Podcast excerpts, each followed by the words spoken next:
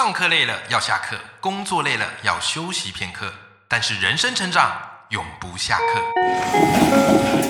嗨，欢迎来到 Life 不下课，我是欧阳立中，每天陪你学习练功，一起玩出你我的理想生活。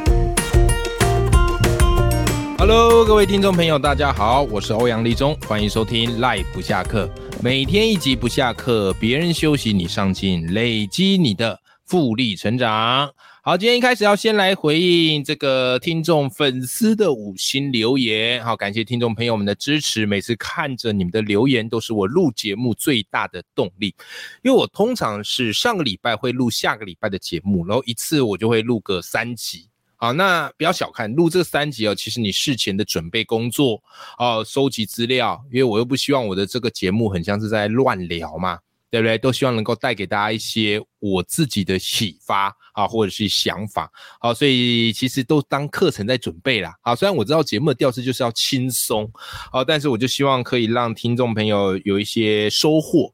好，那这位听众朋友叫做半退休生活。好，那半退休生活啊，他给我的留言是说，很有深度的节目啊，他说老师的节目啊很丰富多元，只要有更新一定听啊，谢谢制作优质的节目啊，谢谢半退休生活。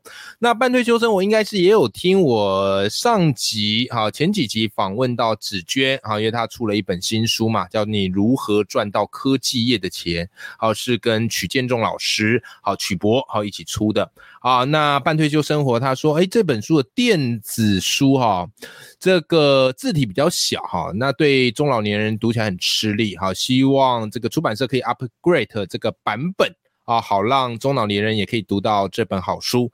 好，非常谢谢这个半退休生活也给我们一些反馈啊，那这个反馈呢，其实出版社的伙伴啊也知道了，好，也有做及时的一个回应了。好，非常谢谢半退休生活，而且我很佩服你的是，活到老学到老。OK， 好，就愿意持续的学习，我觉得这是一件非常好的事情。我常常觉得啊，就是一个人啊，不是因为老了而不学，而是因为不学了而变老哦，所以你就会停留在过去的某一个时空。可是我觉得你一直保持有在学习的这个好奇心，其实就是一个年轻的象征啊。好，那非常谢谢半退休生活给我的支持，好，以及给出版社的一些回馈哈。好，那么就来到我们今天这个节目啦。我觉得今天讲这一集的节目非常的适合，好，非常的适合，因为我不知道各位听众朋友你有没有在关注到网络上的最近的一些事件啊，甚至新闻也有报道。你有没有发现一件事，就是最近网络上很多的网红翻车的几率很大啊，这个所谓的翻车不是出车祸哈，就是指人家发现其实他所做的跟他所说的是两码子事啊，就是他言行不一啦，好，人设崩坏啦，对不对？好，那其实这个对于网红或是这些 KOL 来说，这个就是所谓的公关危机。那通常我们遇到公关危机啊，第一个想法就是那要赶快想办法灭火啊，止损啊，停损，对不对？好，所以最简单的方式就是道歉，好，最简单的方式道歉。可是纵观啊，好，这最近我看到一连串的一些网红的翻车事件，他们有一些有道歉啊，大部分都好像都有道歉，但问题是这个道歉呢，常常没有道歉的很好，所以反而你可以用提油救火哈，这个概念来形容哦，反而这个事件就延烧的更大。OK， 所以各位啊，虽然我们不见得是网红，可是我们人生啊，谁没犯过错？我们人生多多少少都一定会犯过错，其实犯错一点都不可耻，但是怎么样在这个错误我们能够漂亮的止损再继续前进，这个就是一个很重要的关键。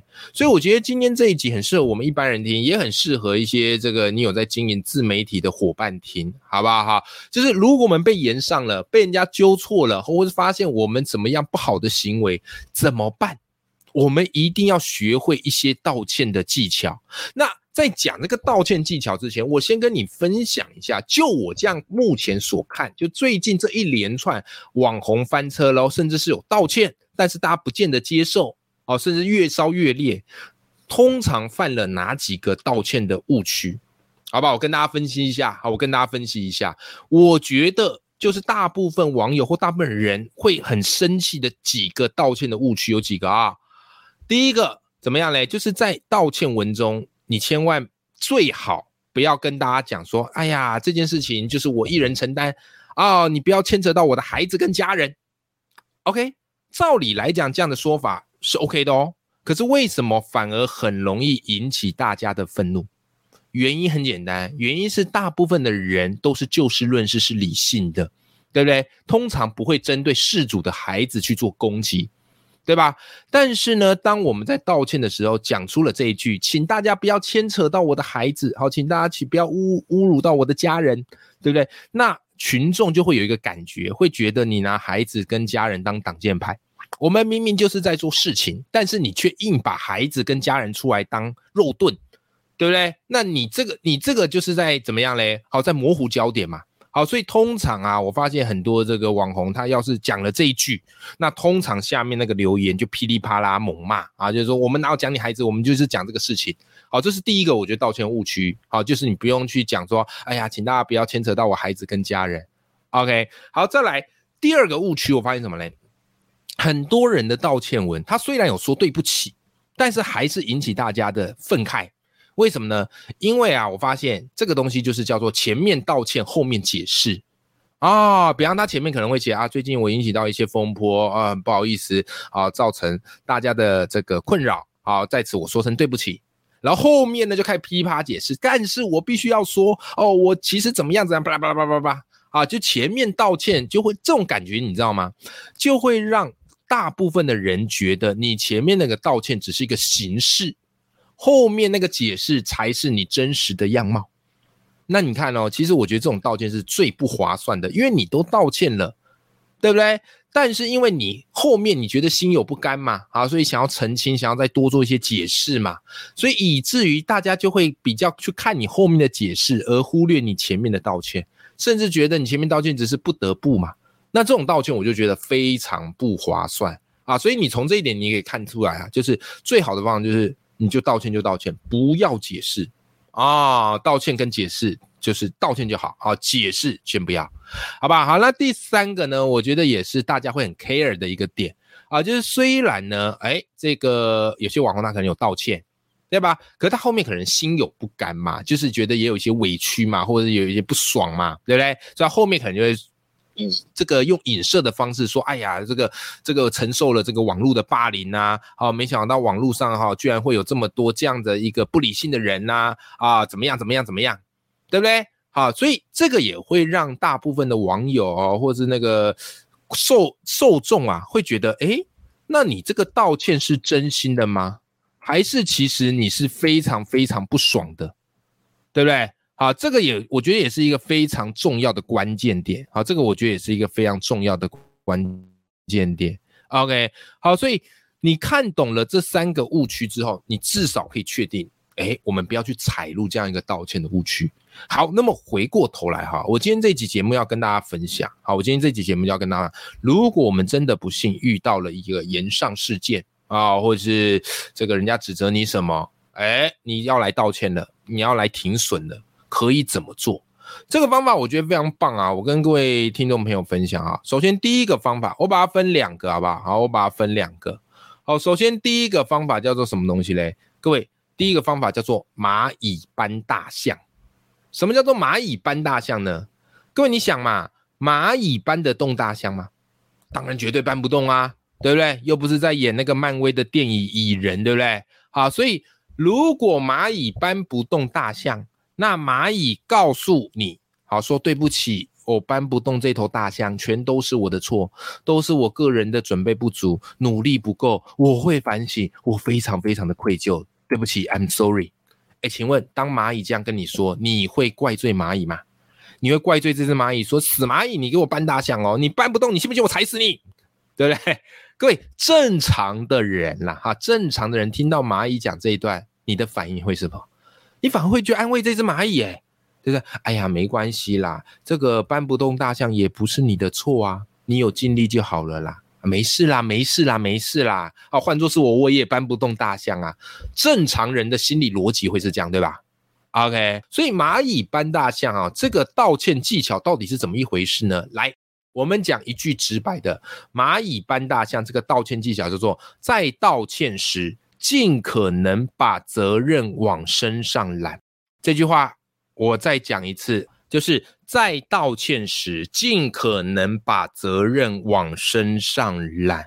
也许你会觉得，哎呀，这样子不是很多搞不好根本也不是我的事哦，有这么严重吗？我往上揽会不会这个感觉好像罪孽深重？其实不会，你知道吗？因为人很妙，人发现你在做错事，虽然会非常生气，可是当你道歉而且愿意承担更多的时候，人反而会有同情心。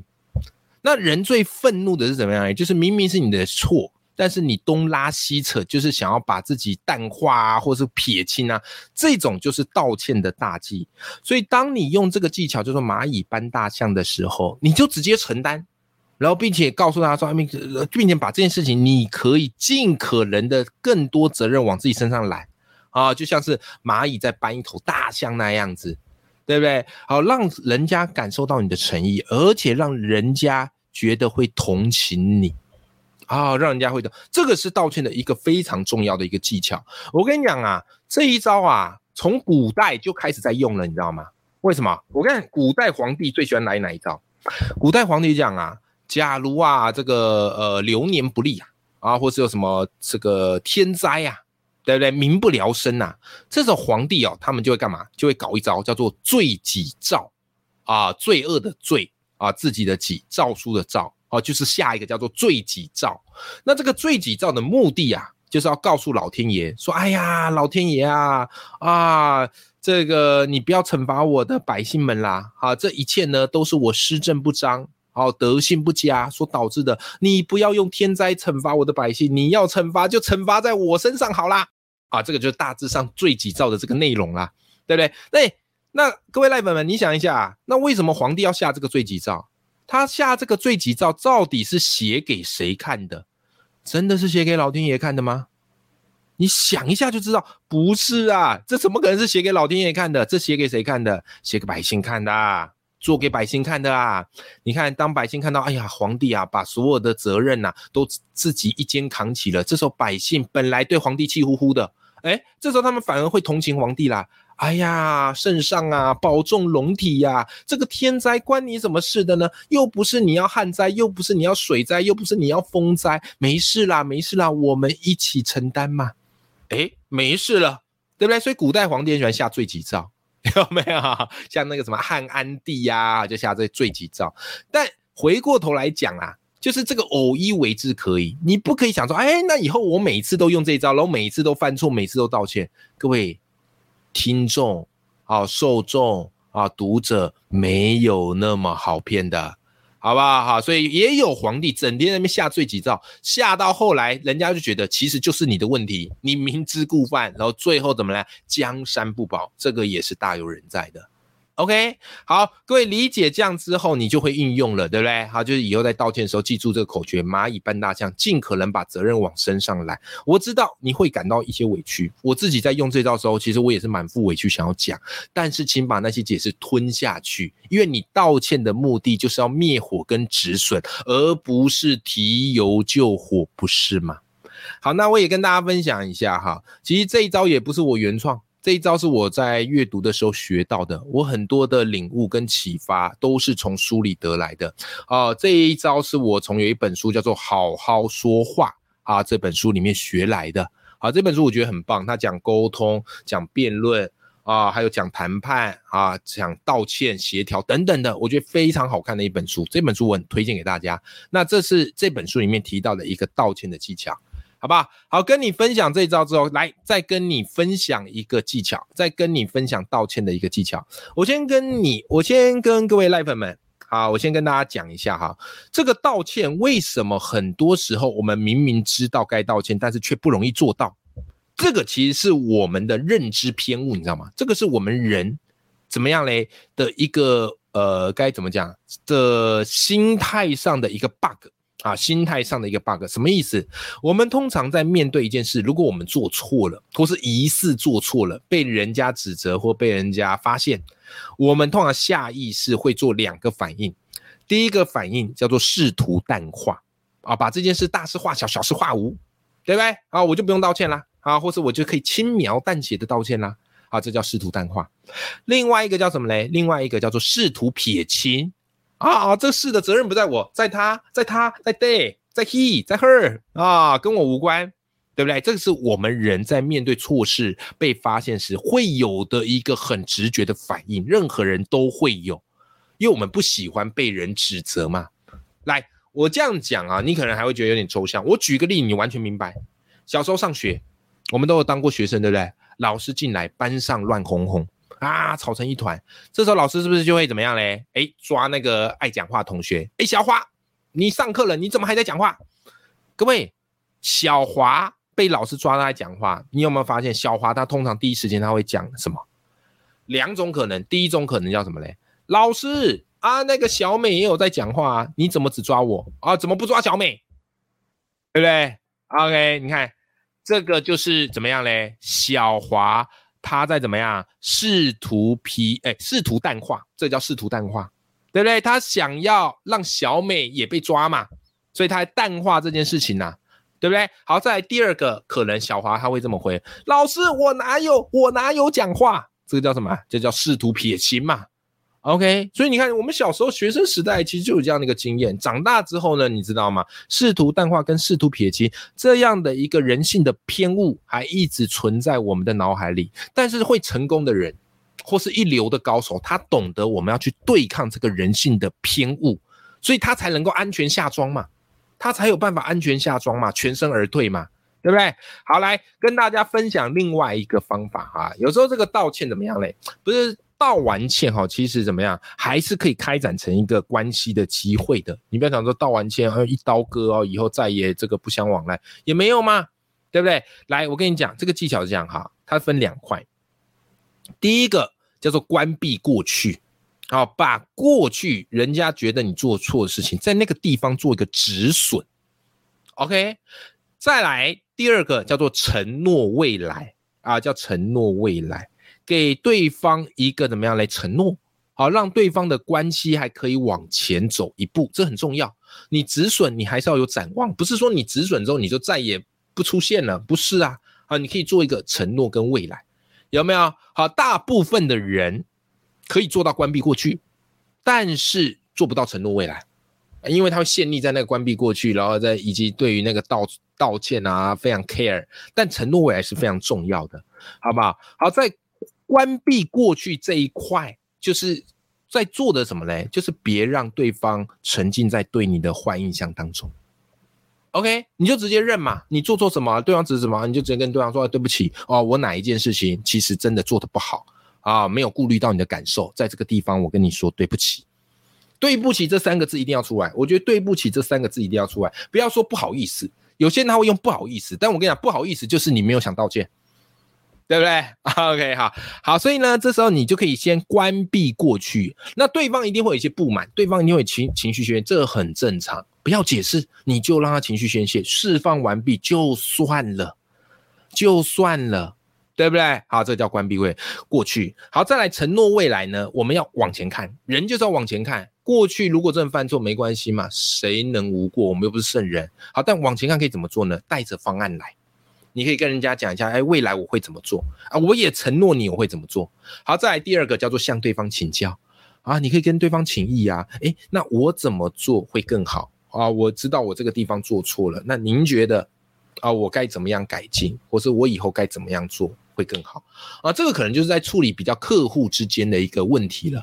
好，然后再来甚至送上礼物这也是一个方式。好，所以来道歉的第二个方法也跟你分享了，第一个叫做关闭过去再加上承诺未来，就可以把你的错误甚至变成是一个促进关系的机会我觉得这个也非常好用。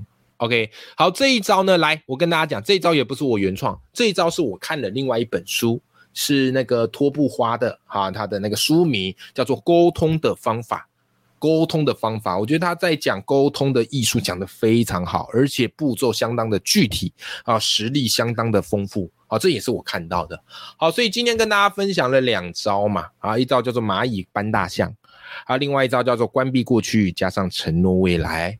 OK， 那我也必须说啦，其实人生在世啊，难免我们都会犯一些错，但我觉得一流高手就是他懂得就是在这些错误当中学习成长，并且止损啊，往前进。但有些人就很可惜，有些人或许嘞，他是这个有了不错的一个影响力，但可能因为一个公关事件，然后他怕怎么样嘞啊，他这个怕不好意思。啊，或是怕蒙羞，所以就选择硬拗到底，然后坚持不道歉，或是这个道歉被抓出来觉得很没诚意，好，犯了我们今天这集节目讲的几个误区，到最后嘞，哎呀，很可惜，就是不断的往下坡走了。所以千万不要让一件错事绊住了我们前进的脚步，能用道歉解决的事都绝对是最划算的。好不好？那当然也要跟大家分享说，欧阳老师今天这几招好厉害哦，你怎么都有办法去看到这些东西？那我也想跟大家分享，我很多的一些经验跟启发，还有知识来源都是从书里得的，因为书对我来讲是一个最划算的投资，一本现在300-400块，对不对？你光学到一招，哇塞，终身受用。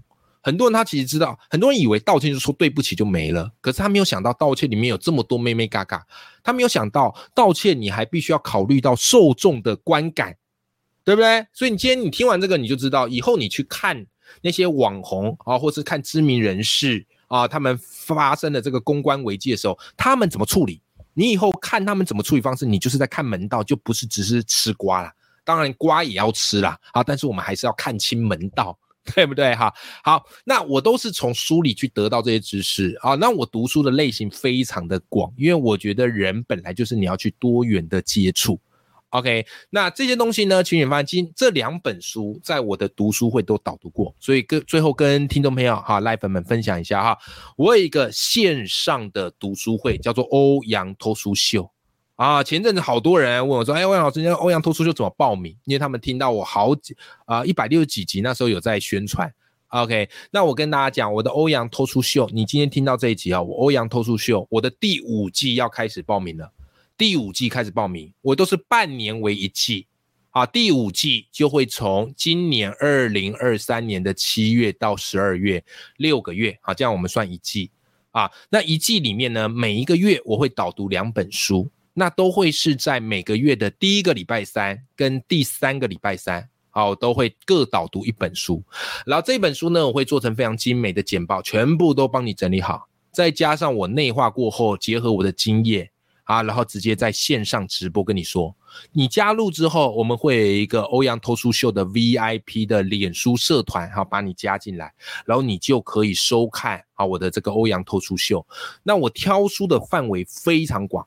啊，你今天听到我讲这2本其实都是跟沟通有关的 OK， 然后也会聊理财啊，也会聊心理学啊，也会聊一些社会科学啊，经济学、商业等等各式各样啊，写作文案都会讲，就是一个全方位守备，好不好？所以半年我会说12本书，你光想你一年会看12本书吗？不太容易，不是因为你不知道阅读重要，而是生活真的不容易，很忙，对不对？那与其如此，你听我来说，好，然后听我说完了，你有兴趣，你再去买来看嘛。你真没时间，没关系嘛，你有收获了嘛。而且我常常是这样哈，我常常鼓励大家，就是听我脱书秀，也要努力的投资自己。投资自己最好的方式，除了来听我脱书秀之外，就是买书。所以你只要有买书，好，就是我假如当个月导读那本书，你有买。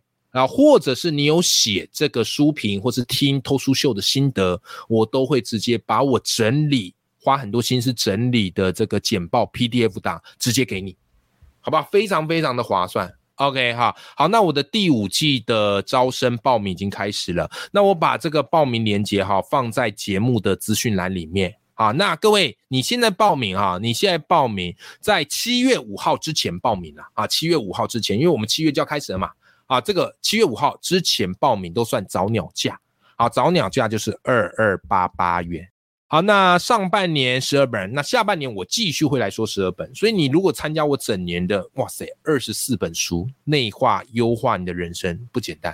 我常常说阅读啊，其实就是这么的朴实文化，可是呢，又是这么的撼动人生。OK， 好啦，今天谢谢你的收听哦，也希望今天跟你分享这些绝招，好，最好是不要用上啦。但是如果真的遇到了这些公关危机，没关系，我们也可以从容的解决，然后继续的往前进。永远要记住，眼里有光，心中有火的自己。那么我们下期节目见啦，拜拜。